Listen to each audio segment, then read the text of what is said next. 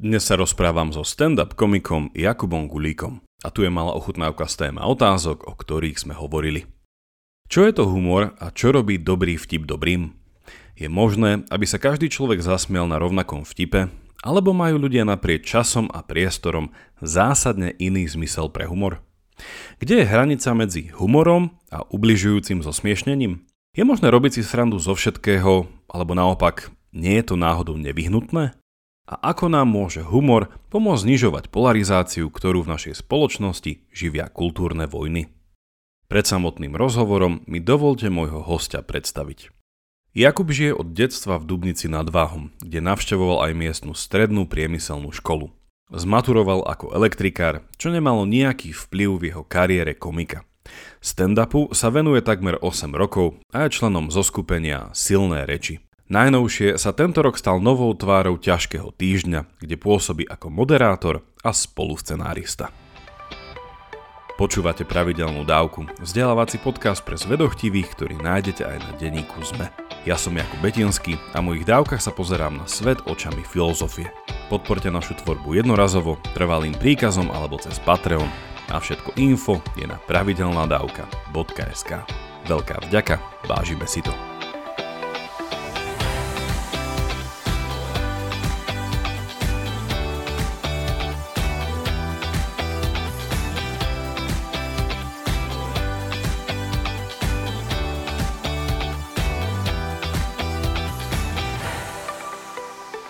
Vítam ťa na podcaste Pravidelná dávka.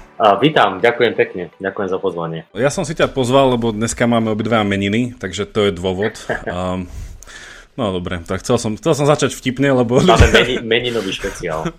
Rozmýšľal som, ako nazvať dnešnú epizódu, ešte stále neviem, ale chcel som také niečo veľmi neintuitívne, že filozofia humoru a vtipu, ale potom si pomerím, že to zase by ľudia, že uvidím, ale príde mi, že ako inak začať o humore a vtipe rozprávať, ako nejakým humorom a vtipom, ale že dá sa humor len takže vyvolať na počkanie? Alebo je to veľmi také nejaké, že k tomu treba tak, že tých ľudí tak nejako že, tak vovádzať postupne, že ten humor je skôr taký, že výsledok. Že ako to vnímaš ty? Že... No humor na počkanie, pod tým rozumiem to, čo som vždycky neznášal, keď niekto zistil, že som komik, že to robím, a to ešte sa bavíme o rokoch dozadu, že niečo takéto existuje, niečo takéto robím a sa na mňa pozreli, že hej, ty robíš, nevyzeráš, povedz ty.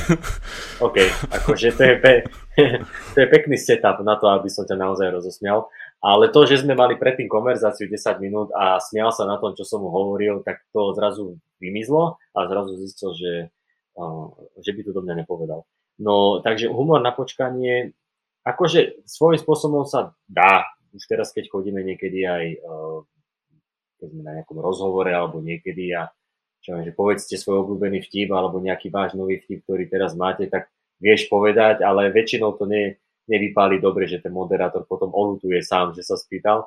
Ale tak naposledy mi to vyšlo, keď sme nahrávali taký podcast a na záver chceli od nás vtip, tak mám taký krátky, že podľa mňa, že moja myšlienková úvaha je tá, že Matovič tak za všetko až nemôže, ako sa mu prirazuje. Pretože predsa len tá krajina už mala nejaký ten smer posledných 30 rokov, že on je skôr taký lubrikant.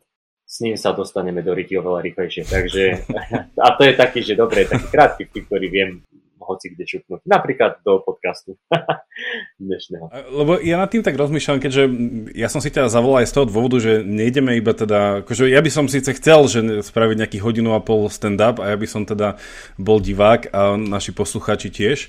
Ale že sa aj porozpráva tak, že to bude také, že tak, neviem, tak s takým nadhľadom, alebo s takým možno nemožným nadhľadom na to, že čo to vlastne je, to, že humor a nejaká tá, taká tá komická zábavnosť a že čo to v nás ľuďoch je to takéto zvláštne.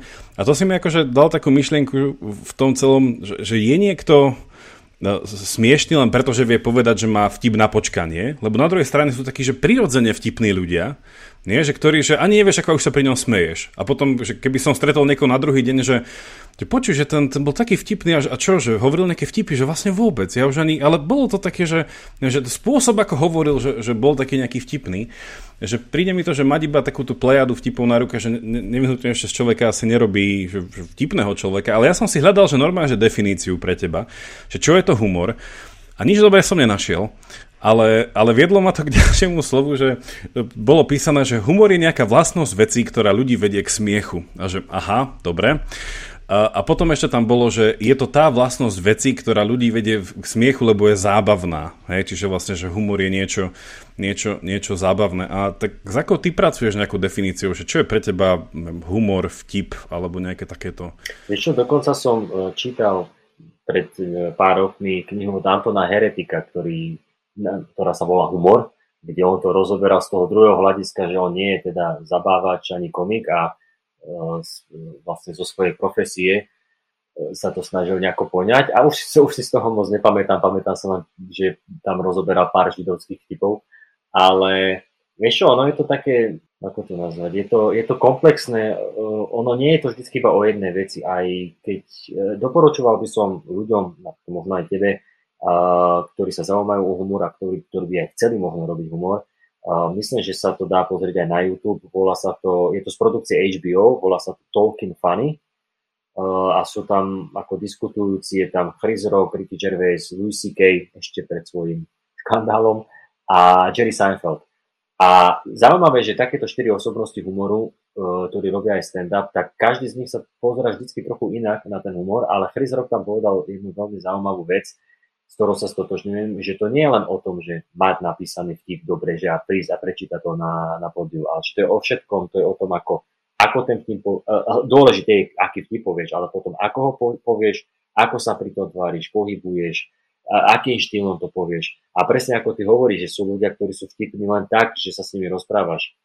Mňa strašne, záleží aj to od toho, čo ťa baví, hej, že mňa strašne baví, keď je niekto v takom tom permanentnom nasratom štýle, že ani nie, že sa stále sťažuje, ale že niečo sa mu stalo na pošte alebo niekde, a tak ti to vie krásne povedať, že on sa pri tom síce rozčúli, ale na konci toho príbehu sa obaja smejete, pretože aj svojím spôsobom to bolo vtipné, čo sa mu stalo, ale on alebo ona to strašne vtipne povedali, ako naložili tým ľuďom, ako si spravili srandu z predavačky alebo z poštárky a jedno s druhým, ale ide o to, no pre mňa je humor všetko, čo ma rozosmeje, ale ide o to, či je to cielený humor alebo nie. Takže ono sa to ťažko rozlišuje, lebo v živote je vtipný sám o sebe. Už len keď si vezmeme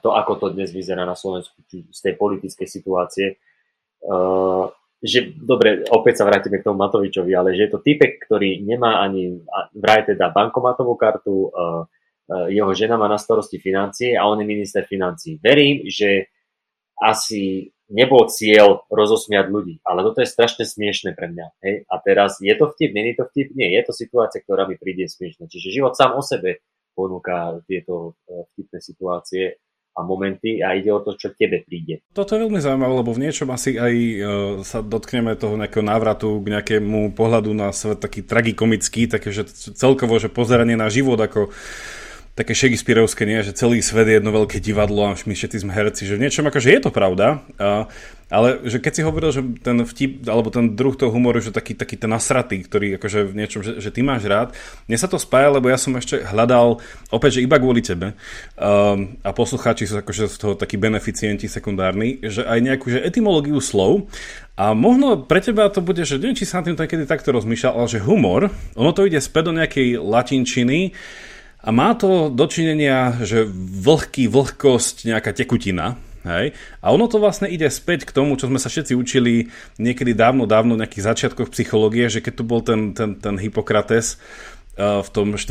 5. storočí pred Kristom, že on mal tú teóriu tých temperamentov, nie?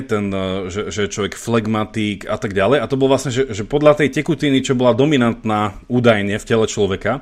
A ono tieto tekutiny sa volali, že humor.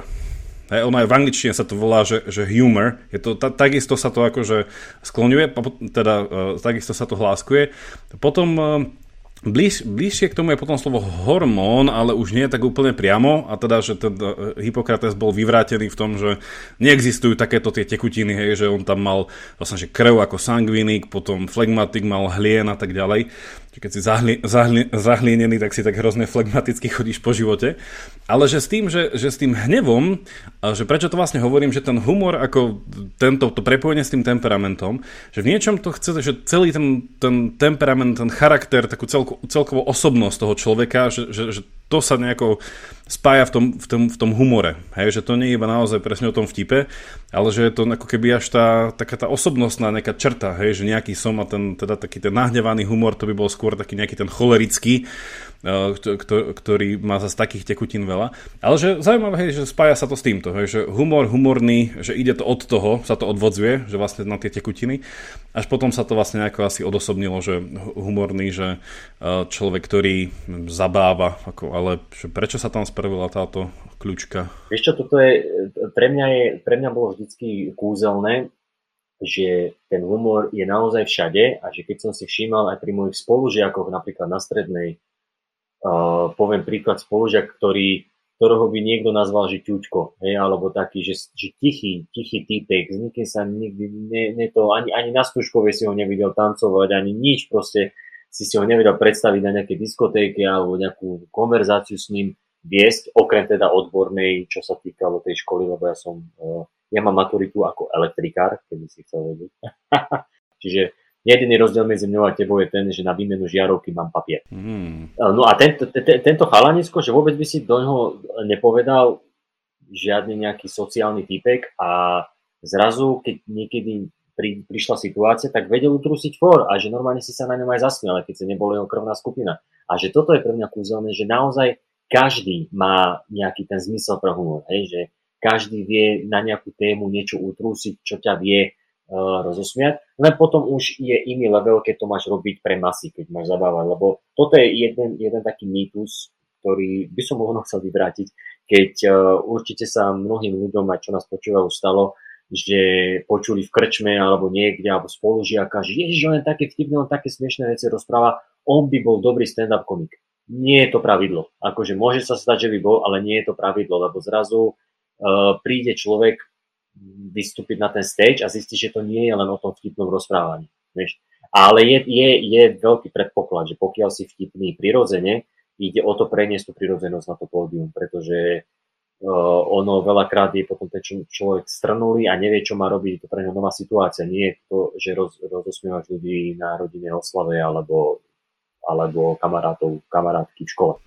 Tak skôr ako sa dostaneme smerom k niečomu takému, že aj s týmto, že zabávať v odzokách, že masy, že mám tam takú otázku na teba, že či vlastne v niečom nás rozosmievajú podobné veci, hej, že smerom k niečomu takému, že keď je nejaká masa taká nie veľmi homogénna, že či viem akože v niečo také spoločné tam nájsť, že by tie ľudia sa na to chytili. Ale ešte predtým chcem ešte stále zostať pri tej otázke toho, že čo je to humor, lebo že čo je to humor, alebo že čo je to, že niečo vtipné, že sa zasmieme, že je to, že poviem pravdu, ktorá bola dovtedy skrytá spôsobom, že aha, že a vlastne fakt, že to je úplne absurdné, že ako si povedal s tým, že však vlastne on nemá ani kreditnú kartu, a zrazu, že však to by bolo divné, čo, že keby niekto počkal, to je pravda, hej, a zrazu, že fúha, a teraz prídeš toho humoru do takého tichého smutku, že no, že čo to je? Že poukázanie na skrytú pravdu alebo niečo iné? Humor. Ešte ani nie, že skrytú pravdu, ale skôr pre mňa určite tých definícií mnoho, hej, že presne ako si ty povedal, že humor, no niečo smiešne, čo ťa rozosmie. Ale teraz ide o to, že čo? Že ideme riešiť to, čo ťa rozosmie, alebo len to, že je to proste niečo, čo ťa rozosmie. Ale nie je to ani o tom, že ukázať tú skrytú pravdu, ale nájsť nejakú paralelu s niečím, čo by ti nenapadlo, alebo keď ti to niekto ukáže, tak si povieš, že ako to, že mne toto nenapadlo. Alebo dá to, veľa funguje, keď dáš niečo, že porovnáš to k niečomu. Že a teraz si predstavte, že toto by sa stalo, ale za týchto okolností. Alebo že niečo dáš opačne. Teraz si predstavte, že toto by fungovalo takto, ale opačne, že on urobí jemu hento a blablabla.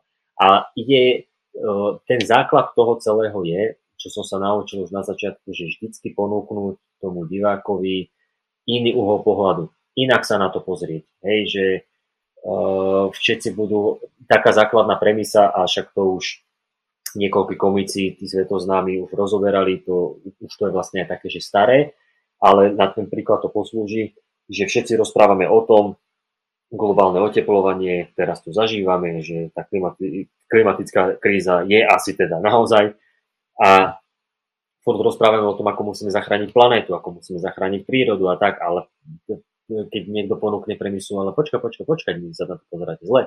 My musíme zachrániť seba, my to robíme kvôli sebe, lebo príroda sa zaobíde bez nás. Tá príroda bude rada, že sme preč, že ju konečne neničíme. Príroda to prežije. To my zachraňujeme svoje vlastné rite, tak nebuďme pokrytecky, že zachraňujeme blablabla. A teraz je to ako keby kvázi, áno, tá skrytá pravda, to je pravda, ale že ponúkneš ten iný pohľad na tie veci. Ja som mal osobne napríklad, keď začala pandémia, tak potom, keď bolo jedno z tých pár okien, kedy sme mohli vystupovať, tak ja som mal takú vec, že nemám rád pokrytectvo, čo možno ľudia majú tak... z toho náboženstva, že nesmú ani na niečo myslieť, lebo už to je hriech. A že veľa ľudí povie, ja neprajem nikomu nič zlé, ale. A ja hovorím, prečo sa na to hráme? Však prajme, ja prajem ľuďom veľa zlého. Akože prišla pandémia, ja som mal svoj vlastný zoznam mien. A že nie len mená, ale aj akože priebeh, a ktorý mutant, a ventilátor, dva ventilátory, a že som vlastne takto išiel, až som prešiel k tomu, že to môže byť obyčajná vec. Človek v supermarkete, starý človek, ktorý nemôže za to, že už je starý, že je pomalý, ale mňa strašne rozčúli, akurát sa zabrzdie, že tak ma strašne rozčúli, že keby mi Breivik nahliadol do hlavy, tak povie, brácho, ty si chorý. Takže že tam akože poukazuješ na toto, a človek tým, že musíme vychádzať z toho, že sme určitým spôsobom rovnakí, že nikdy tie veci, ktoré cítime a ktoré si myslíme, tak máme tendenciu si myslieť, ježiš, to iba ja som taký. A potom je dobre, keď niekto otvorí podobnú tému, načrtne to a povie ti, že aj ja sa takto cítim. A ty týmto vlastne ukážeš tým ľuďom, že ty máš takéto myšlenkové pochody, a oni sa to báli priznať si. Takže aj to priznanie, ako sa hovorí, že naholo úprimne ukázať tú pravdu. A asi toto je v tom také, že sa to takéto tabu sa rúca, vieš, že prelomíš tie ľady a povieš niečo trošku inak, ale musíme rozumieť, že to je humor, áno? Že aby sme si teraz nehovorili, že je úplne v poriadku myslieť si takto, takéto veci, a aj ich potom v realite robiť, že zbiješ toho deduška v supermarkete, lebo ti vadí. To mi vždycky prišlo, s humorom sa mi to spája, že nevyhnutne človek má taký pocit takého divadelná, alebo že vy by ste síce nepovedali, že stand-up komisti alebo stand-upisti, že vy ste jednoducho, že druh iného, že divadla, alebo že vy to robíte iba inak, že máte svoj stage, ale že v niečom je tam ten rozmer toho akože. Hej, že také, že to sa iba hralo, že nemáte masky, že skôr to robíte naozaj cez tú verbálnosť, a že tie slová sú tie vaše aj kulisy, aj masky, aj všetko, keďže slová to umožňujú vo svojej bohatosti. Ale páči sa mi na tom to prijomanie k tomu divadlu, že v podstate, že tam ide niečo veľmi podobné, aj teraz, ako ty si to četal s tým, že aj nejaká tá hyperbolizácia, divné prirovnania, pre účel niečoho, že s tým Breivikom, nie? Že Breivik, však to masových vrah, neviem čo, že, ale keby sa mi Breivik pozrel do hlavy a on by ešte povedal, že ja som divný, to som akože, ale počkaj, to prečo tak vlastne rozmýšľam? Že vrátiš, ale nie, to bolo, že fakt, a už sa nejako zamotám, ale že tá pointa je s tým divadlom, že tá vždycky bola taká tá katarzia toho celého, že tým, že tí ľudia ešte kedysi dávno, nie? Že aj tí Shakespeareovi, ešte ten Globe, ten v Londýne, čo je, že tam ľudia chodili, že to bolo také, jasné, že boli nejaké tie lože pre bohačích, ale tí najchudobnejší stáli tam v tom blate, keďže tam to ešte nebolo veľmi dobudované. A že to bolo pre všetkých, že každý sa tam mal nájsť, že v každom to malo nejakú tú spoločnú, nejakú tú, ako ty si to nazval, že tú rovnakosť v tom, že k niečom sme predsa tí ľudia, hej, že áno, že niekedy fakt prajeme zle tým druhým ľuďom, nemali by sme, tak ale skúsme si to vyskúšať, a potom, že ja aj v tej tragédii to vedie k tomu, že čas tam pomrel a vlastne to nebolo dobre. Ale kde sme sa dostali tým myšlienkovým experimentom, že v niečom je to stále také to vyjavovanie toho, že kde by sme to až potiahli, keby sme sa tam naozaj dali, a to divadlo vedelo spraviť to, že môžem žiť ako keby život tvojej postavy, zomrieť s ňou a súčasne to prežiť a niečo sa naučiť. Hej? A že toto mi príde, že aj stand-up vie spraviť, len asi ten nástroj iný, ako typické divadlo. Hej, áno, je to trošku iné, že v tom, že ty vlastne tie veci môžeš povedať a akože vyjadriť sa cez ne nejakým spôsobom. V tom herectve mňa to fascinovalo. Ja keď som bol teda menší, keď som bol chlapec, tak ja som ešte nemal páru o tom, že nejaký stand-up alebo niečo existuje. Akože humor som mal rád, ale mňa fascinovalo herectvo. Herectvo bolo pre mňa, že chcel by som byť herec. A strašne sa mi páčila vec, ktorú povedal, tuším raz, Robert De Niro, kedy povedal, že herectvo je super v tom, že si môžeš prežiť rôzne životy bez tých reálnych následkov, bez toho reálneho rizika. Rôzne postavy, rôzne životy, rôzne povahy. Že si to vyskúšaš, žije sa do toho, ale potom sa to skončí a postupne sa vrácaš do toho svojho života. A v tomto stand-upe, hej, je to také, že aj tam si vieš zahrať. Vieš zahrať toho nasratého týpka, ktorý není spokojný s tým, čo sa teraz deje, alebo smutného človeka, ktorému sa niečo stalo, alebo len niekoho, kto sa chce spovedať, že chce povedať niečo, čo ho trápi v živote, alebo povedať nejakú historku, ešte aj to je to, že storytelling. A tam vtedy vlastne tí ľudia, o ktorých hovoria, že ten rozpráva smiešné veci, presne, že niečo sa ti stalo, že si bol na tej pošte a podobne, ale vedie to povedať od začiatku do konca nejakých 50 minút a aby to bolo stále, že ťa to udrží, aby to bolo vtipné, že ten, ja to viem na sebe, že mňa ten mozog automaticky posúval niekde, že tuto daj niečo, len keď tak som sa s niekým rozprával, tuto povedz niečo vtipné, len tak odľahčí situáciu. A v tomto si myslím, že ten humor bol vždycky taký lákavý kvôli tomu, že je toto odľahčenie, že ty keď sa na niečom zasmeješ, lepšie sa cítiš, však na to sú aj vedecké výskumy, že to je dobré sa smiať, je dobré sa baviť, je človek uvoľnený. A veď predsa len však už v starom Grécku sa písali rôzne komédie ako predstavenia, čiže ten humor má dlhú históriu a tá potreba tam evidentne bola. Ja sa stavím, že naši títo jaskyní predkovia sa smiali len, že malý hodil pomalom kamienok v jaskyni a mali zábavu, hej, že vždycky tá potreba toho humoru, toho odľahčenia tam bola.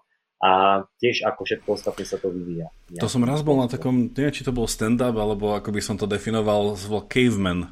Také predstavenie a to bolo, že rodové stereotypy, ale teda ono to bolo navierené, že ako na búranie rodových stereotypov cez to, že uvedomenie si, že koľko tých rodových stereotypov je a bolo to hrozne dobré, že v tomto dopapuku, že aj ten caveman, ten jaskinný muž v podstate v niečom sa smial na podobných veciach. Že ono to odľahčenie, hej, že ten aj ten storytelling, že je to nevyhnutne toho súčasť asi. Pamätám jedného no známeho, to bol, vlastne však on ešte stále žije, takže katolícky kňaz, keďže katolíci musia chodiť v nedelu na omšu, tak sa mi raz tak začínal v tom, že predstavte si, že by ste dneska nemuseli prísť. Ticho. Ale nie. To sa...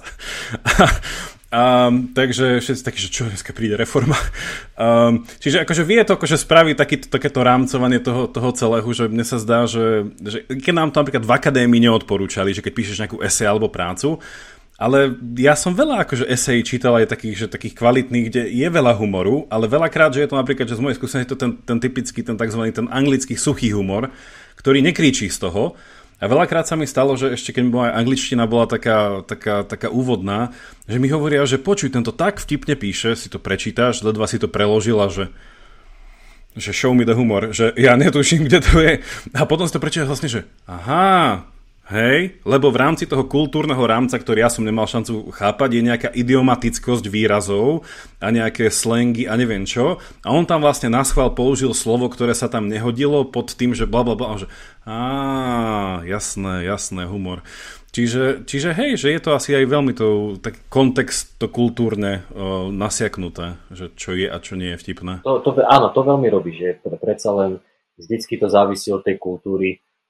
Teraz som len nedávno pozeral jednu takú diskusiu o tom, ako sa, však to sa dnes strašne používa, že čo je prirodzené, čo není prirodzené, hej, keď sú to rôzne náboženské skupiny alebo hocikto, ktorý hovorí, toto už nie je prirodzené, to by sa nemalo diať, ale že vlastne všetko, čo je fyzikálne možné, je prirodzené, že toho menšina neznamená, že to je neprirodzené a že presne záleží od tej, od kultúry tej danej spoločnosti, že ako sa pozerá na tie veci, lebo môžeš prejsť na druhú stranu planéty k nejakému domorodému kmeňu a ten zrazu sa pozerá inak na veci a povie, že toto je pre nás prirodzené, toto je pre nás tá kultúra, my to takto robíme a ty si povieš, ale to je u nás úplne, že to by neobstálo nikde. Čiže veľa záleží pri tom humore, že ty ho asi naozaj nemôžeš špecifikovať, že jedna nejaká vysvetlivka, že toto je proste vysvetlenie, čo je humor a bodka. Lebo niekde s tým neprejdeš. A presne ako si vravel, že anglický suchý humor, že každá aj tá krajina má taký svoj. Ja som bol akože fascinovaný celkom, keď v Českej republike tam začal ten stand-up o niečo skôr ako u nás. Však dokonca oni už v roku 2006-2007 mali svoju show aj v televízii, ktorá sa volala Na stojáka, tak to je zo skupiny, ktoré ešte aj stále funguje, však poslucháči asi poznajú. A oni, však tam je tiež nejaká tá scéna stand-upová, ja to teda nejako extra nesledujem, ale sú tam komici, ktorí, ja si myslím, že na Slovensku sme taký viac orientovaní na ten americký štýl stand-upu, kde akorát používame svoje vzorce, teda tie isté vzorce, ale svoje reálie a už svoje premenné tam dávame, ale je to ten americký štýl. V Česku je tiež, ale to Na stojáka, tam som si všimol, že to bol, oni tam dosť primiešali ten svoj český humor, ktorý poznáme z filmov, z rôznych predstavení, kde vlastne ten komik má ako keby nejakú scénku, rozpráva o tom, ako bol na svadbe a celých 10 minút o tom rozpráva a je to celá taká etudka vyrobená ním a je to vlastne, že je to stand-up, lebo stojí za mikrofónom, ale je to taký český stand-up, hej, že a hovorím, každá krajina má nejaký ten svoj štýl, ale je to super tým, že ten svet je stále menší a menší aj kvôli tým technológiám a globalizácii, že sa viac tým vieme po celom svete hrať, že do každej krajiny preniká trošku aj tá iná kultúra, no väčšinou je to tá americká, keďže to je také najpopulárnejšie aj v tom stand-upe, ale čo sa týka nejakých tých reálií alebo dobových vecí, tak veľa záleží aj od tých presne tých stereotypov, ale od toho kultúrne, ako to je. Ja som osobne vyrastal hlavne na černovských stand-up komikoch, na černovskej hudbe, hlavne hip-hop a podobne, čiže ja poznám tie reálie, že keď si robí černovský komik srandu z toho, že jeme veľa melónu a vypražaného kuraťa a ja chápem, čo ty myslí a niekto nezainteresovaný by spodal, že čo je na tom vtipné. Vieš, takže ty, keď nepoznáš kontext, není to pre teba vtipné. A čo teda? Je to humor alebo není to humor? No pre teba nie, pre neho áno. A čo je to ten, si hovoril, ten americký vzorec, ktorý sme si v niečom importovali, že to je čo za schéma? No, príklad poviem ti, že tak dá sa povedať, že stand-up robil už Miroslav Donutil. Mal svoj one-man show, prišiel na stage, povedal niečo, ale nevolalo sa to stand-up. A robil to tým svojím štýlom, že rozprával históriu. Vladimír Menšík tiež to isté. Ale vlastne americký stand-up je vlastne tvrdý, alebo to nemusí byť ani tvrdý, lebo ani s tým by možno mnohí nesúhlasili, ale skôr ten štýl, ktorým sa to robí, že je to úplne že necenzurované, není to také family friendly, že aj keď teda Bill Cosby bol taký, že na to chodili aj rodičia s deťmi, hej? A veľakrát ho vyzdvihovali za to, že pozrite sa, to je komik, a potom zistili, čo robia v súkromí a už bolo to. Ale vieš čo, skôr ten americký štýl znamená, že je tam ten istý setup, že je to klubová záležitosť. Prídeš do klubu, kde sú aj teda nejaké tie drinky, popíja sa, je tam viac komikov, nie je to len o jednom. Aj keď aj to môže byť, ale ten základ je klub, kde sa striedajú komici a je to presne, rozprávaš buď o sebe, otvorene, kritizuješ systém, spoločnosť, aktuálne témy a potom už záleží od komika, ako sa to vezme, ale u nás Preto tak hovorím, že ten americký, lebo u nás nič také nebolo. U nás nebol ani žiadny nejaký Donutil alebo Menšík, alebo takýto boli akorát náš Lasica Satinský, ktorí robili inak. Bola to tá humorná dvojca, skrúcaný noga. Mali sme tu aj tie televízne relácie, že u nás nebolo nič, čo by bolo logickým vyústením. Tak by som to nazval, áno. U nás nebolo nič, čo by bolo logickým vyústením toho, že vznikol stand-up. Kdežto v Amerike to bolo, v iných krajinách.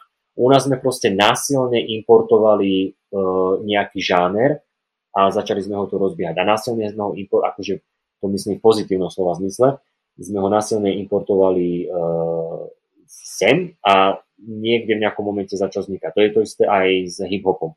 Preto by bolo, je úplne hip-hop bol v Amerike logickým vyústením hudobnej scény a nejakej histórie, a kdežto k nám bol opäť násilne importovaný, že sa padla opona a prichádzali sa veci zo západu. Preto to možno, že spoločnosť až tak nebrala a bolo to nejako okrajové. A toto je to isté. Čiže to myslím tým, že americký vzorec, že my sme to prebrali, tento žáner, sme sem proste si zobrali a tu sme ho začali robiť. Však vlastne z tých našich teda opäť, že však asi teda nenazvali by sme to stand-up komici, ale však nejakí satiristi, zabávači a tak ďalej, však Lasica Satinský, to je známa dvojica. Takže ja si pamätám teraz Starky, čo mal kazety, nie? Že Anders Košík a takéto ten Rásťo Píško a tak ďalej. Ale to stále, že to bol taký, neviem, že či to by sa akože dalo brať, ako to bol skôr taký, teda minimálne Anders Košík, to bol taký, že vtip za vtipom a to mali byť nejaké tie kameňáky a taký zozbierané pamäte východu na v 4 kazetách, ale že to bolo skôr asi iba také rozprávanie, no, vtip za vtipom. Hej, akože Anders Košic, aj to by sa dalo nazvať, tiež chodí vystupovať kade tade a dokonca do zahraničia ho volajú, do, ja neviem, aj do Ameriky, že slovenskej komunity a podobne, ale furt to nebolo to, že by to bol stand-up, že on ide robiť stand-up, on bol proste ľudový zabávač, to je to, čo sa, preto aj tie vtipy a ten materiál sa točí okolo tých stereotypov ľudových, okolo tých tradícií, že Anders Košic zase nebudeš počúvať, nebudeš mať možnosť počuť, ako rozpráva o, ja neviem, aktuálnych témach, o cancel culture, alebo čokoľvek, že bude rozoberať nejakú spoločenskú tému. Vieš. On ešte normálne nažive. Ja som si to teraz videl. Je, áno.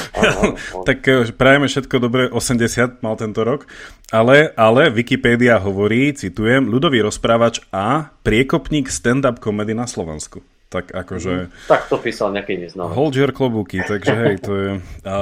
No dobre, ja som tú otázku, ktorú som mal, si myslím, že sme šťastne zodpovedali, že či je vtip alebo humor niečo... inak povedané, či existuje nejaký humor, ktorý by vedel zabaviť všetkých v nejakej sále, že sme to asi oklieštili tým aj tou kultúrou, tými reáliami, nejakými zdieľanými dejinami, napríklad však aj u nás Lasica a Satinský, že tam cítil z toho taký ten práca s tým komunizmom v pozadí, hej, že stále to bola nejaká taká paródia a nebolo to úplne explicitné, ale všetci vedeli čo, že to asi zdieľa, ale že skôr tá otázka by možno ešte chcela byť taká, že ešte hlbšie, že napríklad či sa dá pracovať, alebo že či možno, či nie sú, a teraz dávam iba také hypotézy, že či tie najlepšie kúsky takýchto vystúpení, alebo také, že fakt, že to má veľa pozretí na YouTube, také tie, čo sa stanú takými klasikami, nie je to vtedy, keď sa zabrúsi na nejakú tému, ktorá sa naozaj že dotýka nás ako ľudstva, v zmysle, že neviem, že si spravím nejaký stand-up, ja neviem, 10 minút a dotknem sa tam niečoho takého, že veľmi ľudského, napríklad nejaký druh utrpenia, ktorý by sa nikdy nemal stať, alebo že poukázať na nejakú dobrú kvalitu, ktorá bola skrytá v nás ako ľuďoch, hej, nejakú ľudskosť v situácii, ktorá nás povedia, že to bolo aj, že tak to nazvem to, ako sme mali v tých denníkoch, čo sme písali, že to bolo aj, že s morálnym ponaučením, jak sa to písalo, keď sme písali čitateľský denník, tak bolo, že aká je, nie že hlavná myšlienka, aké je... Viem, čo myslíš. Áno, morálne ponaučenie, tuším to bolo, alebo také niečo. Také, no, že v podstate, že nie je dobrý, že to, čo sa chcem spýtať, je, že nie je dobrý stand-up vtedy, keď nie len, že zasmejú sa ľudia, poteší, ale že také tie, že echt dobré sú, keď to udrie ešte aj na takú nejakú tú strunu toho takého, že tak toto ako ľudia sme. No, tam je viac možností, no lebo teraz ide o to, že bavíme sa, že dobrý stand-up, čo znamená dobrý stand-up? Je to akože veľa videní, že každý to pozná, lebo jedna vec je tá, že udrieť na nejakú nôtu, že týka sa nás to všetkých, ale nie je to nejaké morálne ponaučenie, je to proste len, poviem príklad, Gabo Živčák, môj kolega, ktorý mal jedného času strašne vystrelilo jedno jeho video na Facebooku aj na YouTube, kde on bol ešte aj oblečený v kroji, lebo sme mali slovenské silné reči, tuším, také tematické. A on tam rozprával o alkohole a rozprával o, že borovička sa bola ten jeho stand-up. Kľudne si poslucháči, poslucháčky môžu nájsť. A tam on rozprával o tých rôznych drinkoch a šubapo, či jak sa to volá, akože šampanské, bekerovka, ja neviem, proste takéto ten Ja už som zabudol na tie názvy, rôzne akože tieto miešané drinky, úplne také, že halúzne kombinácie, kde on rozprával o tom, že čo ti to spraví a blablabla. No a strašne veľa ľudí sa akože na to chytilo, lebo čo? No lebo sme krajina, kde sa slope. Takže jasné, že každý sa s tým stotožnil, ešte určite aj tie drinky skúšal. Takže jedna vec je tá... Počkaj, spýtal sa ťa to, týmto videom sa odštartovali svedkovia Jehovovi, či to bolo až potom? Nie, svedkovia Jehovovi, to je veľmi, veľmi stará záležitosť. Takže to iba bol taký, že... Už konečne. Vedľaží to. Takže je to humor, ktorému porozumie každý, lebo sa ho to týka, je to naša známa reália. A potom sú zase iné, potom sú presne ako ty hovoríš, že to má nejaké morálne vyústenie, ale to môže byť dvojsečná zbraň, lebo niekedy to môže vyznieť, že ten komik sa snažil moralizovať, to je nudné, akože kto si ty, aby si mi rozprával, že ako mám žiť, ale potom sú zase komici, ktorí to dokážu podať veľmi smiešne, veľmi vtipne a naozaj s veľmi chytrou pointou, lebo tá pointa zase nemôže byť taká okatá, ako také tie klišoidné veci. A preto, priatelia, milujme sa všetci. Lebo láska, to je to dobré. Nie, akože OK, ale tu nie sme v rozprávke, teraz potrebujeme nejakú hlbšiu pointu. A ja neviem, ja osobne som taký, že mám rád tieto veci, tie stand-upy, kde tam má nejaké to, že čítaš medzi riadkami, vieš prečítať tú akože filozofiu toho komika, ako sa díva na svet, nič ti netlačí. Možno, že toto je to nenásilne ukázať človeku, že pozrite sa, toto si ja myslím, lebo naozaj tým niekedy to môže zísť až do takého kázania. A mne sa ľúbi, čo George Carlin raz povedal, keď mu hovorili, že vy, keď rozprávate o tých veciach na pódiu, vy chcete prinútiť, aby obecenstvo na tým začalo rozmýšľať? A on že nie, vôbec. Ja tam idem na ten stage a ukazujem im, že ja rozmýšľam. A to sa mi veľmi páčilo, že áno, prídeš tam, niečo ponúkneš, ukážeš, ako ty rozmýšľaš, aké sú tvoje myšlenkové pochody a kto sa toho chytí, OK. Takže to je toto. Takže dobrý stand-up, vieš, ja poznám akože rôznych komikov, či už je to od nás, alebo som videl nejakých zahraničí, ktorí mali že veľmi dobré stand-upy. Aj to malo hlavu a petu, technicky to bolo krásne, prekvapilo ma to. Ja toto mám rád tým, že už mám nejak nacvičený ten mozog, že rozmýšľa v nejakých tých vzorcoch, tak už vieš niekedy predvídať, že čo ten komik povie. A to sa stane akože bežne aj človeku, že keď je fakt jednoduchá premisa pán člen, tak to pochopí aj bežný konzument, ale potom sú také komičky, ktorých, toto viem už kam vedie, dobre, tušil som, že to pôjde týmto smerom. A preto milujem, keď si vypočujem, pozriem nejakého komičku, ktorý ma prekvapia, že celý čas ma vodia za nos do jednej strany a potom facka príde z druhej strany a že ani môj mozog to nedokáže že predvídať a to je skvelé. Toto by podľa mňa malo byť, že tam musí byť ten moment prekvapenia. A čo zasiahne, vieš, ešte, čo zasiahne celok, alebo že väčšinovú spoločnosť. No tak kedysi, keď boli ešte nemé filmy Charlie Chaplin, doteraz si ľudia radi pozrú Charlieho Chaplina, lebo to bolo niečo, čo nám bolo všetkým blízke. Smiať sa na tragédii druhého, na jeho nešikovnosti. To, že keď niekto padne na chrbát, to ťa hoci kde na svete rozosmieje, v hlave áno, ideš mu pomôcť, ale v duchu sa smieje, že to bol smiešný pad. Len ani to nemusí prísť úplne každému smiešne, hej, niekto by si povedal, že Charlie Chaplin bolo úplne o ničom.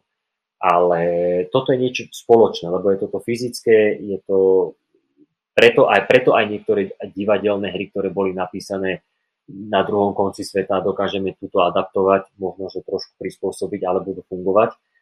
Len mne zas príde, že keď riešiš nejakú tému, alebo nejakú aktualitu našu, lokálnu, regionálnu, tak síce ju poznáme iba my, ale je o to silnejšia na tom stage. Vieš, že ja som mal taký moment precitnutia pri mojom kolegovi Tomášovi Hudákovi, ktorý som videl aj pri mne, aj pri iných komikoch, že keď sa používajú nejaké akože stereotypy, bežné veci, akože veľmi že dobré vtipy, ale ľudí to zasmeje a nie je to až také, že nemá to tú energiu možno, že ktorú by si chcel. A potom prišiel Tomáš Hudák, ktorý reagoval na aktuálnu tému, niečo so Smerom, Oficovi, blablabla. Niečo povedal a tí ľudia sa zasmiali, lebo to bolo veľmi vtipné a začali tlieskať a pískať, že aj len toto chcem. A ja som nevedel, ako to docieliť. Potom som sa začal venovať trošku aj iným témam a vtedy som to pocítil, že jasné. tak ono je to, má to nevýhodu tu, že je to aktuálna téma, čiže o pol roka už to smiešne nebude, lebo každý zabudol. Ale zase je to o to intenzívnejšie na tom stage. Ja to tuto premostím k otázke, ktorá však ono... Asi na to odpovede sú kade tade, ale ako aj ty si povedal, ideme skúsiť tým ľuďom ukázať to naše rozmýšľanie a možno to ich pobaví. Že či sú nejaké zakázané témy, z ktorých si robiť srandu, hej, že tá žiarovka, ktorá môže zasvietiť nejaký Charlie Hebdo alebo takto, či sú nejaké tie náboženské tabu alebo tak. Ale chcem sa na to pozrieť na túto otázku inak, že nie iba tak, že sa ťa spýtam, že áno, daj mi zoznam alebo povieš, že nie, nikdy, už sú iba precitliveli. Ale že môj prístup k tomu je asi takýto, že ja trochu vychádzam z tej anglickej kultúry, kde som tam aj študoval, aj celko som taký anglofil, že ja doteraz obdivujem ich ako kultúru za to, že zrodili Monty Python. Hej? Že, a to mi príde také, že brutálne študovaní ľudia, ktorí mohli zvládnuť svetu, ale oni išli robiť stand-up. A oni sa akože naschvál nevyhýbali týmto, ja by som to nazval, že takým, že až takým, že read za takým filozoficko-morálnym témam. Hej, že nemám iba, že riešim, že politiku a korupcie a toto, alebo potom také tie stereotypy a neviem čo, alebo také ľudové zvyky a ten alkohol, ako sa mieša a tak.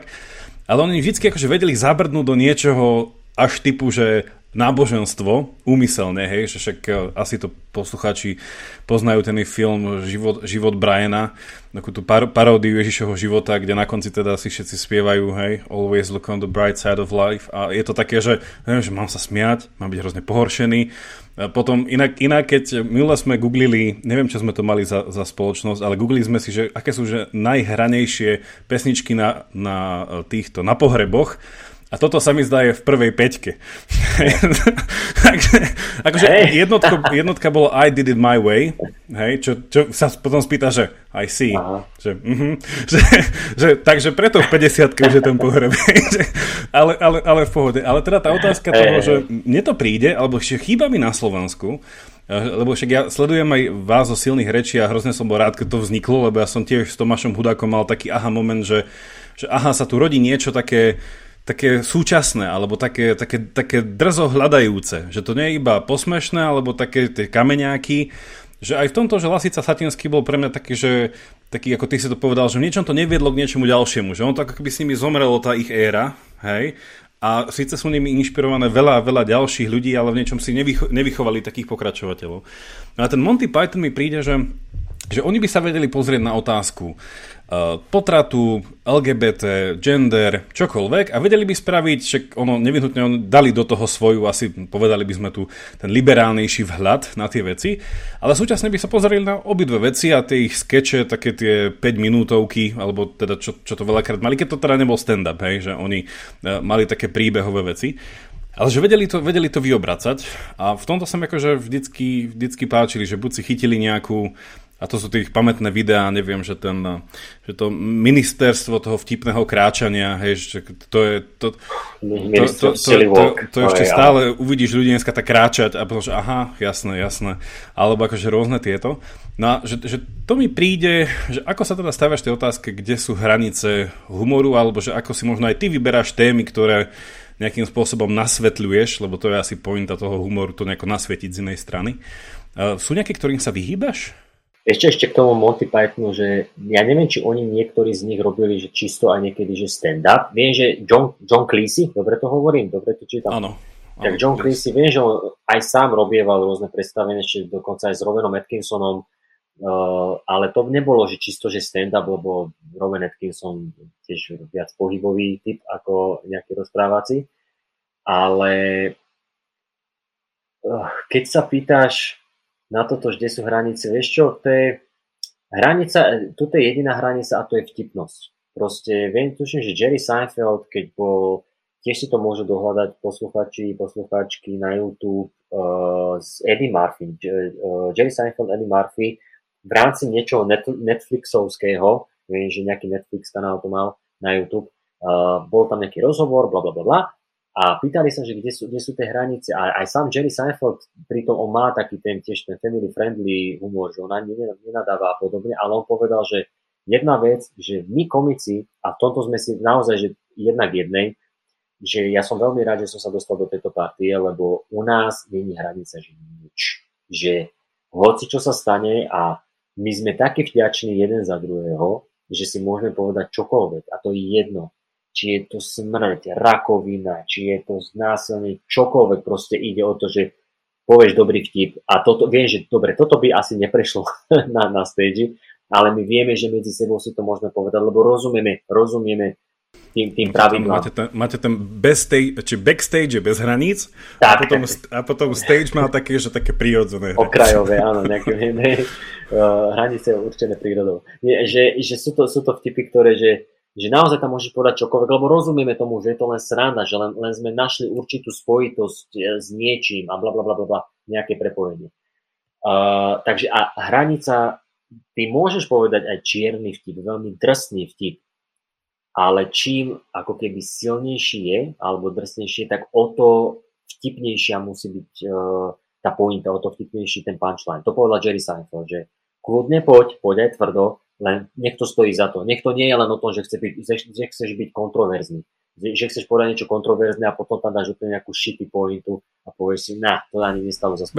To mi príde, prepáč, že to skočím, to sú ako tí ľudia, čo majú že silné reči bez tej pointy, že nadáva to hovoriť a potom, že a k čomu to viedlo? Nič, len tak odídem. Že... A preto akože ani nemusí to mať, že ja neviem, že toto rozprávaš celých 10 minút a potom po tých 10 minútach príde nejaké vyvrcholenie, že a všetci už chápu a tak. Ani to nemusí byť. Stačí len, že je to fakt, že vtip, ktorý je dobrý. Že je fakt dobrý, že ťa to rozosmeje, alebo že si len povieš, Ježiš, nemal by som sa na to smieť, ale strašne chcem. Ale potom sú ešte ďalšie také, že hranice. A ja teda, aby som ti ešte odpovedal na to, či ja mám nejakú hranicu alebo niečo, čomu sa vyhýbam. Vedome neviem o tom, že by som sa niečomu vyhýbal.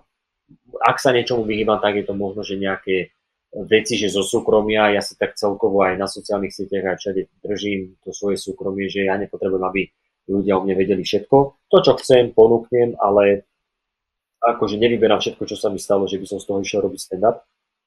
A vedome teda neviem o tom, že by som sa vyhýbal nejaké téme, lebo aj o politike, aj o nejakých stereotypoch a aj nejaké také veci, že o susedoch, o doktoroch, akože všeličo, čo sa mi páči, tak viem zakomponovať.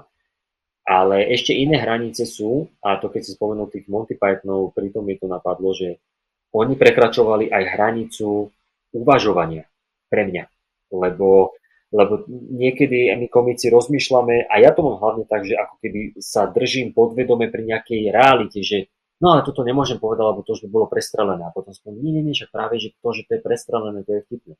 A Monty Pythoni, oni presne, ako si aj ty spomenul, to ministerstvo šialenej chôdze, to bolo, že ja som sa na to pozeral a ja som bol vyoraný, že komu toto vôbec napadlo. A že nielen tá myšlienka, ale oni to dokázali rozviť. Alebo keď bol, neviem, ako sa to volalo, ale on si zaplatil niekoľko libier, aby sa mohli spohádať. Neviem, či si pamätáš tú scénku. A oni sedeli a hádali sa. Vtip, no. To je jedno z mojich tiež najobľúbenejších. Dokonca toto sa používa, niektorí moji kolegovia v Anglicku to používali na učenie filozofie, prvé stretnutia. Vlastne to je lebo to je z anglického argument, je súčasný argument aj hádka. A on si presne zaplatil, že zaplatil som si toľko libier, aby som sa mohol prísť pohádať. No tak sa hádajme. No a čo je to argument? No neviem čo. A hádali sa ďalší. Čo je to? A toto normálne sa púšťa toto video, že aby teda úvod do toho, že čo je to argumentácia, aký je dobrý argument, zlý argument, hej, že to je zase klasika. No vidíš, a že aj vďaka tomu toto prežije, plus Monty Python ešte veľmi ma bavilo, vieš aj s tým papagajom niečo, ešte keď si hovoril napríklad, oni, vieš, niektoré veci mali nadčasové, ale niektoré tam boli, ktoré boli v kontexte tej doby, lebo oni tiež kritizovali nejakú aktuálnu situáciu a bolo tam niečo to ako, ja neviem, že tam prišiel doktor až k tebe domov, že prišiel vyšetriť tú babku a že si išiel vytiahnuť nástroje, z tašky mu vypadli peniaze alebo niečo také. Už si presne tú scénku nepamätám, ale viem, že to bola narážka na aktuálny stav zdravotníctva v Británii a teraz už keď si to pozrieš po tých, ja neviem, 50 rokoch, či koľko tomu je, tak už ti to nepríde ani také vtipné. No len to je presne to, že vtedy to bola, tak ako si povedal, že trafili klinec po hlavičke, ale obetovali tým to, že to není také nadčasové. Ale zase oni mali mnoho tých vecí jedna z tých najlegendárnejších je ten vtip, ktorý zabíjal. Že vymyslel sa vtip, ktorý zabíjal a to použili na Nemcov, preložili do nemčiny. No akože tá absurdita, kde to dokázali až vyhrotiť, bola neuveriteľná a tam sa pre mňa ako keby dostávajú za tú hranicu toho uvažovania, že si povieš, sú komici, pri ktorých si poviem, ježiš, škoda, že mne toto nenapadlo, toto je skvelé.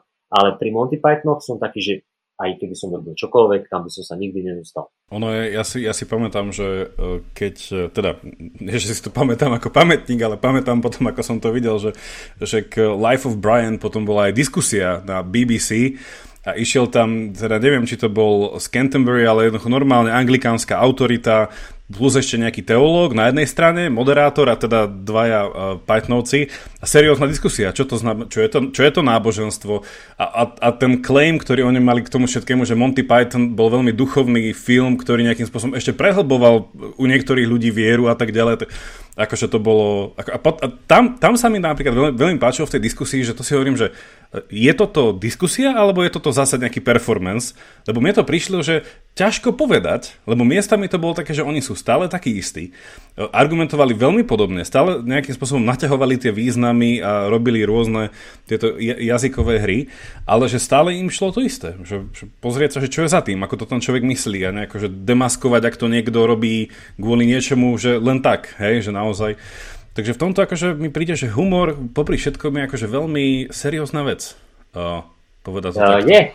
Áno, je to taký oxymoron, ale je to tak. Ja si viem, ktorú diskusiu myslíš, ja som mu, neviem, či som mu videl niekedy úplne celú a matne si ju pamätám, ale viem, že tam vznikali aj také, že trošku že hádky medzi nimi, ale viem, že ich konfrontovali s tým, že vy chcete povedať, že to není narážka na Ježiša, že si robíte srandu z Ježiša, lenže nie, to je život o Brianovi, to je proste Brian, že furt ich naťahovali, každému bolo jasné, že to je Ježiš, ale nie, však to je Brian, čo proste nevideli ten film.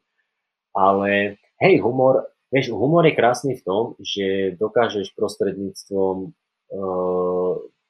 neho dostať do sveta nejakú myšlienku. Vieš, a ten humor je v tom taký, akože si myslím, že na jednej strane jednoduchšie, na druhej strane až také jednoduché to nie je, lebo urobiť dobrý humor nie je ľahké. Je to ťažká, náročná vec. Ale zase máš to, že ti odpustia tí ľudia, keď nemusíš ísť dopodrobná. Akože nehovorím, že všetci, lebo sú ľudia, ktorí ti vyčítajú. A prečo si povedal v stand-upe hento a toto? No, lebo to je humor. Furt to ber tak, že to humor nie je filozofická úvaha a nejaká esej, kde ja nemusím vysvetľovať všetko dopodrobná, že ale v tomto prípade by to bolo hen tak a ona. Proste prvorada vec je zasmiať sa.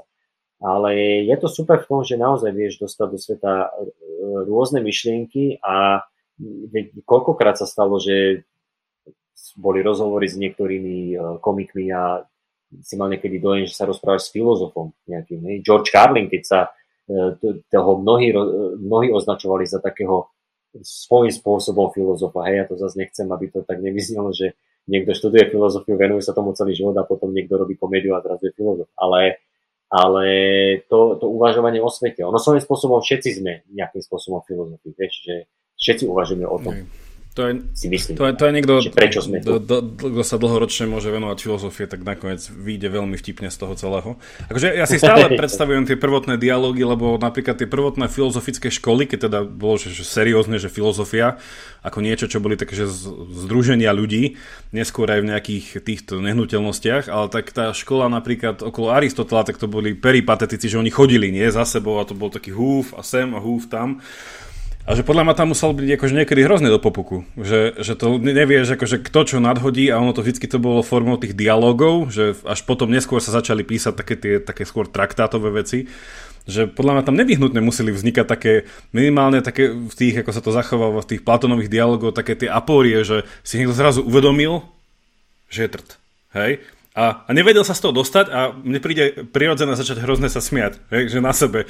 Že nie je taký, že tak jasne môžeš sa rozplakať, alebo sa nahnevať, alebo podráždiť, ale v takom tom, že už prídeš na to, že si zahnadý do kúta a vlastne aj z dobrých dôvodov, že nikto ťa tam nechce zabiť, len chceli zabiť tie tvoje myšlienky, ktoré si mi nejako divne splietal, taký, že a vlastne áno, dobre, poďme ďalej, tuto, kde je najbližší pub, tak akože, že to si viem predstaviť, že ten humor tam musel byť prítomný. Jasne, ja si to, vieš, mňa strašne ma baví, keď máme tu možnosť si prečítať veci, myšlienky od ľudí spred 2000 rokov, vieš, že zrazu zistíš, lebo máme tú tendenciu si myslieť, že to boli iní ľudia, že inak to vyzeralo, inak sa chovali, inak rozmýšľali. Áno, akože nejaký rozdiel tam určite bol, lebo však vidno aj na keď porovnávaš generácie, hej, medzivojnová generácia, dnešná generácia, že je to iné. Ale také tie základné veci, že zrazu, ja neviem, prečítaš si myšlienky Marka Aurelia a čítaš jeho pochybnosti, jeho ako musí bojovať s niektorými vecami a povieš si, OK, veď to ja zažívam dnes, hej, ani mne sa dnes nechce stávať z postele, tiež by som tu najradšej ostal a tiež musím dnes ten vnútorný dialog, nie je vstáň, lebo musíš robiť, musíš hento, si človek, neprišiel si na tento svet, aby si sa len tak akože pásol. A to nie. Dneska máme 258. epizódu, takže až dneska to... Takže ďakujeme, že ktorí nás sledujete už 4. či 3. rokom. Takže neprišli ste zle, aby sme sa sem pásli. Takže nie. Ale podporujte nás na Patreone, dáme linky aj na Jakuba, aj na nás, takže nepaste sa len a podporujte nás, aby sme sa mohli pásť. Lebo nie je to len o tom pasení. Akože niekto to musí... zasieť. Ale no ale vieš, že je to v tomto aj to umenie fascinujúce, že ty vlastne vieš sa ako keby prepojiť s človekom, ktorý žil pred 500 rokmi, pred 1000 rokmi, len vďaka tomu, že čo niečo spravil a zrazu zistíš, že tie pocity sú také isté, vieš. A preto si nerobím ilúziu o tom, že tí ľudia boli nejakí iní a hej, áno, tiež viem si predstaviť, že presne ako si spomenul toho Aristotela, ako chodili takto v tých húpoch, ako tam boli nejakí tí ľudia, či už nejaký bežný občan, ktorý proste len robil, alebo otroci, alebo čo sa smiali, že pozrieť na hentých trtkov, jak tam chodia a nič nerobia, len rozmýšľajú. Vieš, že áno, bolo to tam, že a určite aj medzi nimi vznikali veci, na ktorých sa smiali, že takéto bežné, takéto ľudské, to tam bolo vždy. Hej, ono bola jedna škola, ktorí odmietajú fazuľu a doteraz sa stále im čudujeme, že prečo, ale tak nechceli odmietali z náboženských dôvodov, strukoviny, všetko druhu, takže nechceli sa nejak veľmi zavzdušňovať. No každopádne, vieš čo, z tých hľadaní nejakých tých hraníc a limitov ma to vedie k otázke, ktorá je taká, že ty si to povedal, že nevyhnutné, a to mi príde také, že zbytočne bude človek akože hovoriť, že nie, ako každý máme nejaké chápanie veci, nie? Že či už sa to tak nejako populárne nazve, že moja osobná filozofia, svetonázor, akože trošku mňa to mrzí, že sa dneska tak spľuhavilo slovo ideológia, že je to, že ideológia sa chápe tak nejako asi marxisticky, že je to taká nejaký ten závoj, ktorý ti ľudia chcú dať, také pozlátko, aby si nevidel, ako veci v skutočnosti sú, že to sú tí ideológovia, tie ideológie, ktoré sa chcú do niečoho manipulovať, aby ťa zneužili. Ale súčasne sa nedá mať nejakú takú širšiu, nejaký ten ideový pohľad na veci a na svet.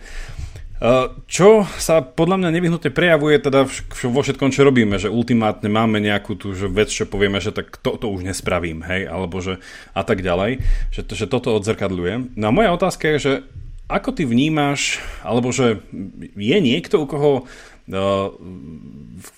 koho stand-upov by si videl, že robí napríklad také experimenty, že naschvál robí stand-upy z pohľadu napríklad, že iného svetonázoru. Hej, že dám príklad, že nejaká kultúrna vojna, hej, a poviem si, že dobre, tak svetonázorovo zastávam, že status quo, hej, že aby sa napríklad, že potraty ani neliberalizovali, ale súčasne, aby sa to nechalo tam. Hej, že je to dobré, ako to je, poďme radšej niečo iné robiť. A spôjš, ja spravím stand-up, kde sa postavím do pozície človeka, ktorý by, neviem, poľský model. Hej, že poviem si, dobré, a súčasne by si vzal dokopy s nejakým filozofom, ktorý ti povie nejaké dva argumenty vlastne, prečo to dáva zmysel podľa nich, povieš, spravím stand-up. No a teraz je, že bolo by to podľa teba možné, ak by to šlo, alebo že inak, že vedel by si to podať dostatočne humorne na to, ak by to nesúzvučilo s tvojim svetonázorom? Že, alebo dá sa robiť takýto nejaký myšlenkový experiment, že idem to skúsiť obhájiť z opačnej strany, len na to, aby som to nasvietil, že čo si o tom skutočne myslím, alebo takéto niečo. Že robí sa to? Dá sa to robiť? Alebo nefunguje to v humore takto? Dá sa to práve, že robiť. Čiže pýta sa na to, že ja mám nejaký svoj svetonázor, ale že viem si urobiť srandu áno, mojich radov. Hej, a tým že sa ako keby pozriem na seba z pohľadu iného človeka, Hej? Že napríklad, že opäť, že zjednoduším, áno.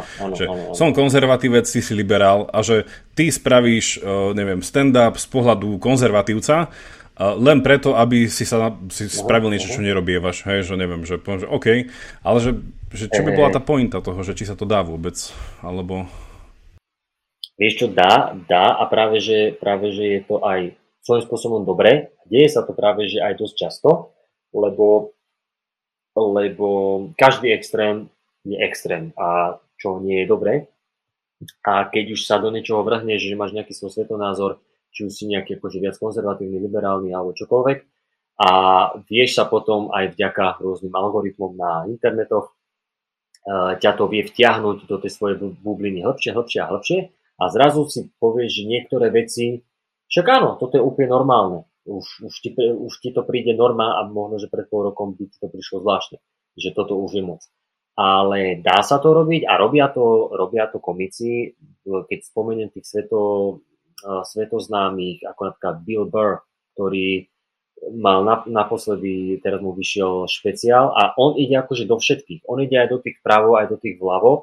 A áno, proste začal napríklad špeciál tým, že robil si srandu z ľudí, ktorí boli až príliš počas pandémie, že rúško všade, úplne všade nemôžem a keď sa pozeráš na fotku svojich príbuzných, tak nemôžeš dýchať na nich, musíš si odkašľať na bok, aby náhodou to nechytili cez fotku. A potom som robil srandu z opačného pólu, kde jasné, ja nemusím, to je iba výmysel, a potom keď sa niečo stane, doktori, zachránte ma. A ku koncu špeciálu mal zase o potratoch. Že áno, celý život bol tak, že tvoje telo, tvoja voľba, rob si ako chceš, blablabla. No ale potom príde niekto, kto povie, že ale zabíjate deti a ty si povieš, OK, áno, zabíjate. Takže no, a začal sa s týmto hrať a hovorí, že áno, že je to, nikto to nepovažuje za dobré, není ten potrat akože dobrá vec, ale blablabla. A on vlastne obhajil jednu stranu, druhú stranu, ale potom to ukončil vlastne tým, že áno, zabíjať deti a tým je vlastne menej ľudí na svete a to je vlastne pointa, veď to je dobré, že tu je nás tu dosť, robíme len zlobu, malo by nás byť menej ako, že ty bezvýznamný so svojou bezvýznamnou manželkou dovedete iba bezvýznamné dieťa, na čo to bude a blablabla. Čiže ono je niekedy dobré, ešte keď je komik taký, že dokáže, že nedokážeš možno niekedy aj vydedukovať z toho, že akého je názoru, lebo nakladá úplne všetkým a nevieš. Lebo sú aj komici aj z takého.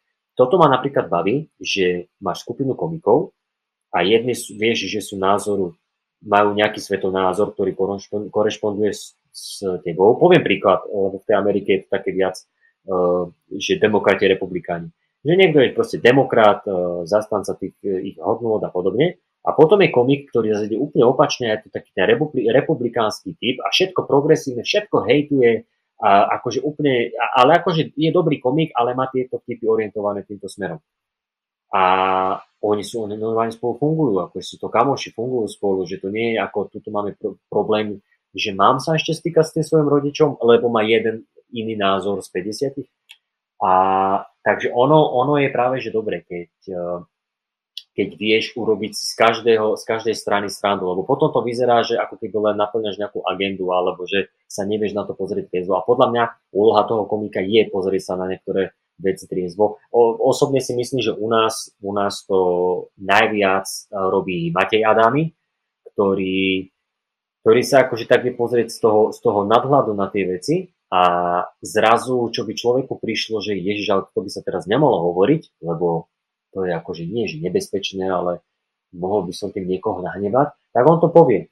A mne sa páčilo, keď on začal rozprávať o Zelenskom, že áno, Zelenský je hrdina, že to čím si prechádza, áno, ale viete čo, že už to začína preháňať. A teraz všetci, že wow, no teraz nemôžeme povedať, že Zelenský niečo preháňa. No a jeho pointa bola tá, že všade, kam príde, že pozrite si každý jeho na YouTube každé jeho video, kde prehováral k nejakému parlamentu, čiže to Europarlament, alebo Česká snemovna, alebo u nás, tak hoci kam prišiel, tak všade akože kritizoval, že pomáhate, ale pomáhate málo, my potrebujeme viac, aby sme porazili Rusko a všetky kritizoval, ale že nikde nenájdete, že Zelenský kritizuje Rusko. A to je krásna premisa, krásny punchline, že áno, že bojuješ proti Rusku, ale nikdy nekritizuješ Rusku, len kritizuješ tým, čo ti pomáhajú. A on to má potom nejako niekde vystavané. A humorne to bolo veľmi dobré a podľa mňa akože skvelá vec, ale niektorí tu ľudia to zobrali, no ale počkaj, že ja nemôžem teraz v týchto časoch povedať hocičo, akože nie, ani to není ani že zlé, ale hoci ako si spraviť srandu zo Zelenského, lebo teraz by to bolo nepriateľné. Čiže podľa mňa to je nie, že sa to deje, ale podľa mňa by sa to aj malo diať, že ponúkneš ten názor. Len hovorím, ten extrém. Není dobrý ten extrém, že ty niečo iracionálne zastávaš. To je to, čo niektorí teda moji obľúbení komici, či už je to teda ten Bill Burr, alebo Dave Chappelle, alebo Ricky Gervais, oni majú nejaké hodnoty nastavené. Vieš, že sa pozerajú na ten svet tým filtrom toho humanizmu a vieš, že sú to ľudia s hodnotami, ako si ty možno, hej, že aj keď si pozrieš nejakých interviews na YouTube. Ale dokážu si z toho spraviť srandu, lebo vedia, že je veľmi ľahké sklznúť do nejakej tej nory, do nejakej tej bubliny a ukázať, že nie, že ty nemôžeš obhajovať niečo len kvôli tomu, že to hovorí tvoj obľúbený človek. Nie, proste 9 z 10 vecí súhlasíš s ním, ale tá 10 bola blbá, tak ju treba skritizovať. Hej, ja som... Rickyho tiež mám napozeraného a on mi vždycky prišiel taký, že čak on aj mal tú kritiku za to, že už bol príliš kritický. Neviem, či to bolo na adresu či LGBT alebo niekde, že už teda, že tam to údajne prehnal. Na druhej strane mi príde, akože kto iný ako komici by mali byť tí, ktorí sa neboja akože hnevu ľudí, tak samozrejme nemáš to robiť tak, že nemáš naštvať niekoho, keď má vidly v ruke a má vypité, ale súčasne akože keď je to kultivovaný dáv, ktorý ti ešte zaplatí. Pri najlepšom takom, že prečo by som vás nenahneval, 5 eur tu poprosím. Takže prečo nie, ale že sklznú do niečo takého, že mám vlastných takých yes-sayerov, že to sú ľudia, ktorí myslia ako ja, ideme, že to už mi príde ako také, že stranický meeting, kde potom, že asi, že dá sa z toho, ale neviem, že príde mi že váš tento humorný potenciál, vášho zoskupenia mi príde, že máte na Slovensku hrozne dobrú živnú pôdu, že tu sme tak polarizovaná spoločnosť, však podľa tých prieskumov, že nikde sa tak ruskej propagande nedarí ako u nás, lebo my máme také podhubie na delenie sa stále na nejakých, že vy tak pekne môžete hrať na tie kultúrne vojny z každej strany, že teším sa, čo ešte príde. Áno, ono tu je z čoho čerpať, takže úrodná pôda. Lebo prekvapilo mi to, akože v niečom tá pointa pre mňa, ako vrátiť sa späť už pomaly záverom aj k tomu divadlu, že v niečom ten rozmer je akože spájať. Hej, že jasné, že dá sa povedať, že ok, robím si srandu z tých, tým pádom nechcem byť ako oni a my sme tí, z ktorých sa de facto nerobí sranda, ale tá pointa, že si uvedomí, že vlastne ja som ako ten, z ktorých si tam robili srandu, len tu tichučko setkám a šúcham nohami. A prídem domov a že to prdele, mal by som niečo robiť so svojím životom, nemôžem iba sa pásť. Že niečo takéto, neviem, že a tam sa mi páči ten prienik alebo ten rozmer toho, že ty si to už nazval, neviem, že tá skúsenosť tým, že ľudia vidia to stand-upistu akože rozmýšľať a že ohľadáva tie témy, že tam mi to príde blízko akože s filozofiou v takom tom naratívnom slova zmysle, že je to také, fakt, že to dopytovanie sa o tom, že tak ako sa tie veci majú, hej, tak a nebáť sa spochybniť aj vlastné hodnoty alebo nejaké, a čím viac má tých kontroliek, že čím viac niekto kričí, tým viac sa možno akože nechce so mnou rozprávať a čo tak si spraviť z neho srandu a tak ďalej, že pootáča to, lebo mne sa páčilo, aj keď jeden môj obľúbený profesor raz rozprával, že ako vlastne vznikla filozofia, hej? Jak tu má aj takú peknú epizódu tu na podcaste, že to vlastne vyvstalo z takej dramatizácie, nie? Že niekto chodil, iba rozprával ako taký herec, hej? Nejaký ten kantor a potom k nemu prišiel nejaký ten chórus, nejakí ľudia sa dali do nejakej diskusie a zrazu z toho bol nejaký dialog na javisku a tak ďalej a pár 100 rokov dopredu, boom, Shakespeare, hej? A boom, ďalej, že zrazu už vidíme také tie bohaté rozhovory samého so sebou, byť či nebyť a tak ďalej. Ale že ten ďalší rozmer bol toho, že výnimočne vtedy v tých Aténách sa to tak nejako dalo, že sa dala by tá pluralita o toho, že nemusel som rozmýšľať nevyhnutne nábožensky, ale stále hľadať odpovede na náboženské otázky. Hej, že odkiaľ som, kam kráčam, čo je svet. A že vtedy v tých Aténách to bolo nejaké to okno otvorené nejakých tých 100-200 rokov, keď sa akože toto dalo. A tam mi to príde akože že zaujímavé, že tá filozofia v niečom naozaj chce byť v porovnaní s tým náboženstvom, uzatvára ten profesor, že ono je to skeptická disciplína, náboženstvo je nevyhnutne dogmatická disciplína, hej, že v náboženstve musíš veriť veci, ktoré už rozum končí, hej. Vo filozofii veríš, že rozum sa aj síce sám končí, tam si skeptický, ale že niečom akože všetko ti príde spochybniteľné, hej. A že to bol aj taký vtip, že ako si uctiť filozofa, že tak keby prišiel nejaký, neviem, nejaká náboženská postava, nejaký Dalaj Láma, hej, tak príde na návštevu do Bratislavy, tak niečo povie a ty si uctíš, že presne tá múdrosť, ktorá sa z tých slov. A že keď príde filozof do Bratislavy, tak dohádajte sa s ním a on bude hrozne rád. Že hádajte sa. A to mi príde, že stand-up je taký tak zdravo hádavý, že on tak hľadá za tým a to možno aj... Že koľko vlastne ste na Slovensku? Tieto silné reči, to je čo, nejakých 50 rokov? 50? 5-10. Ja, je to 50 rokov, že to bola tá história. Vieš čo? Však máte zakladateľa Anders Košík, takže vieš, si sa dneska dočítal. Prekopni. 2009, myslím. 2009. No, tak to už bude tých 15. To 13 rokov. To bolo, no, v novembri, tuším, tak nejako to vzniklo, takže myslím, že v novembri by to malo byť 13 rokov. Čože akože stále pomerne málo, ale už dosť na to, aby sa to niečo akože nejaké korene zarastie hlbšie. No dobre, tak držím palce, nech sa vám darí teda zliepať, spájať tú spoločnosť a robiť tieto paradoxné mosty. Ďakujem. Vštepovať ľuďom tieto myšlienky. Ja iba poviem, že dáme do popisu teda link aj na všetko, čo sme hovorili, aj na tvoj Patreon, kde máš ešte nejaký extra humor. Skôr je to extra ako humor. A naši posluchači vedia, že my máme tiež extra časť pre našich patrónov vlastne, ku ktorým sa dostaneme. Mám na tebe ešte záverečnú otázku, ale teda predtým pozdravíme nepatrónov takým úplne nenasilným spôsobom. A ďakujem ti za tvoj čas, no a teším sa na tvoju tvorbu, no a nech je čím obsiahlejšia alebo čím viacej zamáčaná do nejakých filozofických nuans, to sa budem hrozne tešiť. Ďakujem pekne, ďakujem za pozvanie v tomto krásnom podcaste, veľmi rád vás počúvam, tak som rád, že môžem byť aspoň takouto súčasťou. Ďakujeme pekne a prajeme všetkým poslucháčom pekný deň, ahojte. Ahojte. Ak vás tento rozhovor zaujal, vypočujte si aj jeho bodku na záver s bonusovým obsahom. Link, cez ktorý sa k bodke dostanete, nájdete buď v popise tejto dávky, alebo na našom webe pravidelnadavka.sk. Ak máte ohľadom dnešnej dávky nejaký koment alebo otázku, napíšte mi ju cez naše sociálne siete alebo e-mailom na jakub@pravidelnadavka.sk. Teším sa na vás na budúce, buďte zvedochtiví a nech vám domyslí.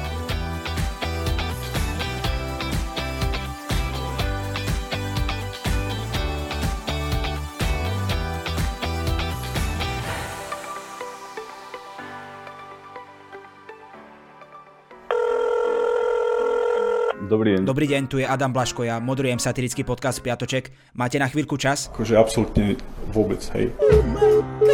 Tak aj takto môže dopadnúť nový Piatoček, ale nemusí. No nezistíte to, kým nás nebudete počúvať. Sme satirický podcast, ktorý už pomaly začal politikom robiť vrásky na čele. Špinavé protislovenské prostitútky. Piatoček si môžete vypočuť prekvapivo každý piatok na vašich obľúbených streamovacích platformách. Nenormálne láta z rukou vypadla. A nezabudnite, boskávame vás všade. Dovidenia.